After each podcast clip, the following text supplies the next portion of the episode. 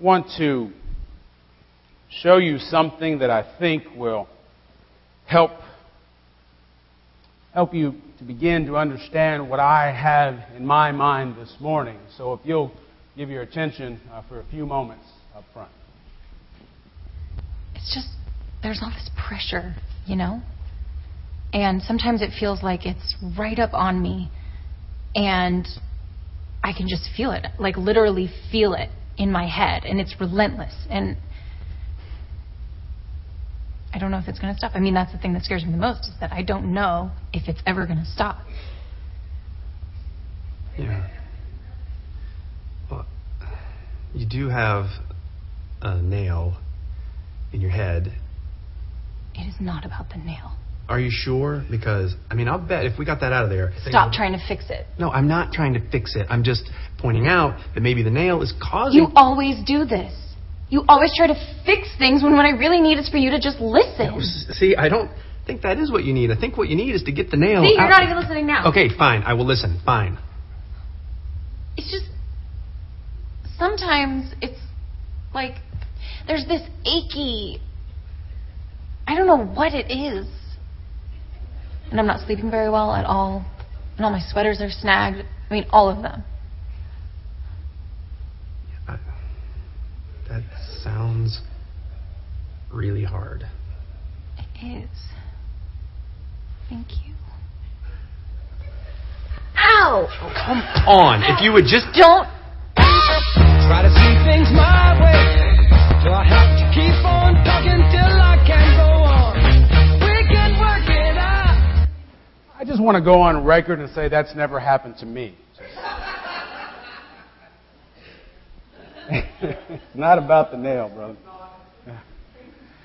I thought about that video. I thought that has nothing to do with what I want to say today. It really doesn't. I just want to give us guys a break for once, okay? I'm with you, fellas, okay? Yeah. Then I did get to think about it a little more, and it really kind of does have a whole lot to say about what we're doing today and what God may have to say for us today. Never fails. A young couple comes in and they want to get married because they're so in love, and they talk about their love and they talk about where they've been through and they talk about why they want to get married. And eventually I have to break it to them. You're going to get married. You're going to say I do. And then something is going to change. Is that fair to say? I'm not saying that's a bad thing. It's just that something about when you commit yourself to someone else, to another human being, you commit to have life together, that you're never going to be apart, that you're always going to want to be with each other. Something begins to change. I can't quite figure it out. Don't quite understand it, but it just happens that way. Is that fair? I'm not saying it's a bad thing. Don't you try to get me in trouble. I'm just saying when you make a commitment, when you begin to live into that commitment, something about you, something even about the relationship changes.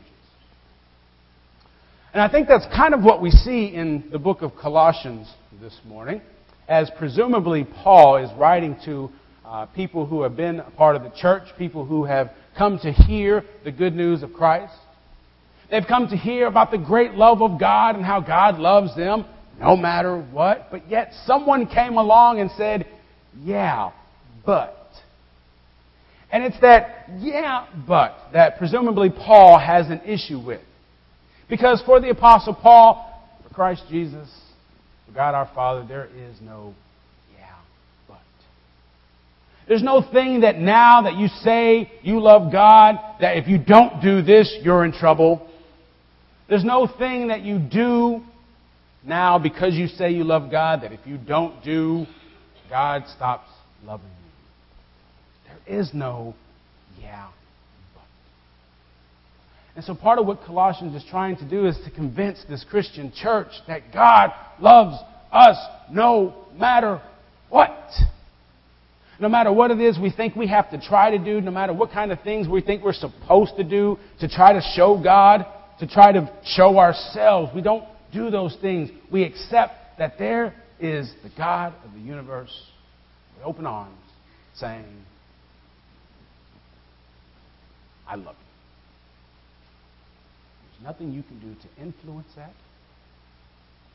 away from the love or closer to it. And so part of the words that we hear from this letter, then, as it goes on, we hear these words that if you have been raised with Christ. I love that because it kind of makes you feel like you're in control. We don't want to be in control, right? And so if you have been raised with Christ, if you have been raised. But I think part of what we're understanding is as these words are being written, you don't have a choice. If you recognize that there is a great love of God calling out to you, then guess what? You have been raised with Christ. You don't make that call. The love of God raises us beyond death, raises us beyond sin, raises us up with Christ. There is no if you are raised. Really what the writer is trying to say is because you recognize the love of God, you have been raised with Christ. You have been shown what death looks like. You have been shown now what life should look like. And since then, you've been shown these things. Something should change. I think this is where we get muddled in, where we begin to lose our thought process. Because sometimes when it comes to God, we feel like we have to do things. We feel like that if we don't do certain things, we're in trouble with the big guy upstairs. We feel like that there's a checklist that we have to account for in order to get God's approval, in order to move forward in our faith. And that's not the way it works. That works in other relationships in our world. That works in other systems and other settings. But this is God we're talking about. God is not saying, you have to do this and this and this and this to have my love. You have it. But because you have it, something, just like with that young couple, changes. Something about who you are, something about your person begins to change. And so, if that's the case, set your minds on things from above, which is where Christ is. Set your minds on the things that matter to God because God loves you. Not to make God love you, not to show that you've messed up, but because you are loved by God. Set your mind on the things of God. Never fails. Sometime in a conversation with someone, somewhere along the line, some people, we're kind of proud of where we've been as Christians. We're kind of proud of where we are now, but we think about where we used to be. Anybody used to be somewhere different than church? Y'all with me? And you ever hear people who really, really are big on that used to be stuff? Oh, boy, I used to do some stuff, let me tell you. Hear anybody brag about that? Brag about being the one who could, I don't know, drink the most, or used to be the one who go out the most, used to be the one to do whatever the most, or do whatever the least. But God got a hold of me, and here I am, and there is something to celebrate that, but quite often what happens is we turn our mind backward of what we used to be. And while we need to understand where God has brought us, our mind needs to be not on where we used to be, but on God. The things from above, the things that matter to God. Because we've been loved by God. Because we've been shown the love and mercy of God. And since we've been raised with Christ, we remember that that didn't just happen. That in order for Christ to be raised, first Christ had to be put to death. That's how our story goes, isn't it? What we celebrate on Easter morning, that the tomb is empty, the only reason that the tomb is empty is because Christ was first on the cross, put to death. And so if we're looking at the things of God, because we've been loved by God, because we are raised with God, we realize that there has to be some part of us that gets put to death as well. Not so that we can be perfect people. Not so that we can be goody-goodies or self-righteous people. But so that we can make room for this great love of God to fill our lives. To fill parts of our relationships with our spouses, with our children, with our neighbors, other people we meet in church or anywhere else. We put to death more and more of ourselves so that we can let more and more the love of God take its place. And that's why if you heard that list, put to death, therefore, whatever in you is earthly, fornication, impurity, passion, evil desire, and greed, all of these things that aren't above where God is, you're somewhere else. Those things don't matter to God. Those things don't build God's kingdom. Those things don't represent who God is and what God has done. And since we understand that we've been taken by God's love, maybe we change our mind about what we focus on. Maybe we begin to put to death little by little those things that aren't from above. We begin to think about how we will get dressed. Now, I have colleagues of mine who make sure to let couples know when it gets time to that part of the planning when we want to talk about the ministerial fee, right? How much do we have to pay you, Pastor? I have colleagues who will say, you know what, I'm here to do the work of God for your marriage, to set you right into your marriage together. So you just need to pay me as much as you pay your baker. Y'all with me? I don't take that stance. But the point is, as we are getting ready for life together in so many different ways, we get so excited about so many different things. And one of the things I know you hear the most is, what are we going to wear? Now, for us guys, it's really easy. Thank God. You wear what she says to wear.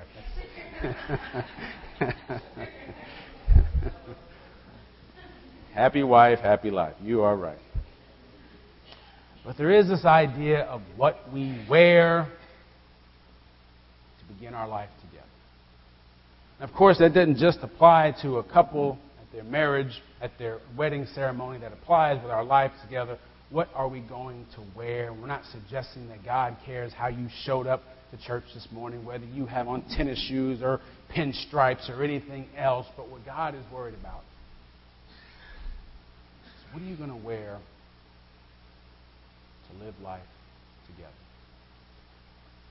See, Colossians has done all this talking about God loving us and us loving God. And the way that gets expressed is not merely some simple ideas of me loving God with my words. In fact, what Colossians shows us is that the way we love God, much like we talked about last week, it's how we live with each other. Easy for me to come up with words of how I love God in my heart. It's a lot more difficult to live out that love when I have to deal with you. That was a joke, y'all. You know what I'm saying? Or when you have to figure out how to live with me or the person next to you. You have to figure out how to live with the person you're married to forever. You have to figure out how to live with that boss of yours or whomever else it is that you have to live with. But as God's chosen ones, holy and beloved, clothe yourselves with compassion.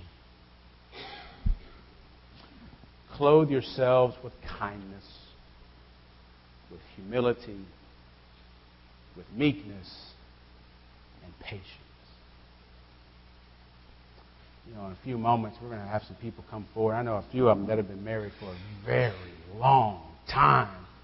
And I bet if we asked them, there's been some patience that's been expressed. Is that fair? That's how we live with each other. That's how we build marriages together. That's how we build church together. That's how we live into the kingdom of God. We decide that today I'm going to wear what is important to God. Compassion, kindness, humility, meekness, and patience. I am going to decide that I am going to bear with that person that no one else is willing to bear with. I am going to be the one who will say, I forgive you. I bet in those marriages there's been some forgiveness as well, hasn't there? What we hear, friends, is that because God has loved us, we have the opportunity to live into that love with each other, in our families, in our community, in our churches. And what I want you to hear are these words that I think are so appropriate for us to understand about our lives together in all of those relationships. Above all, clothe yourselves with love, which binds everything together in perfect harmony. The way that we put up with each other, the way that we have peace with each other, the way that we live life together, by deciding every day, I'm going to put on love. And God's going to use that to make perfect harmony. So, we should pray, because probably like me, you decide to wear other things different days. And those other things get in our way of fully loving each other and fully loving God. We like to say that it's not about the nail when we complain about so many things around us, but really, it is. We can put those things behind us. We can see the new love Christ has for us. And so if you want to live into that image of God's love, would you please pray with me? O God of all love that is perfect and holy, we are here this morning because you have called us here. And we thank you, God, that we have this chance to remind ourselves of the great love that you have before us, and ask that you would forgive us. Forgive us when we've turned our back on your love, but open our hearts now to a newness that only you can give. That you would bring us up from our despair, fill us with hope, fill us with peace that comes from your perfect love, so that today we could choose to live each day clothed in your love. In Jesus' name we pray and trust. Amen.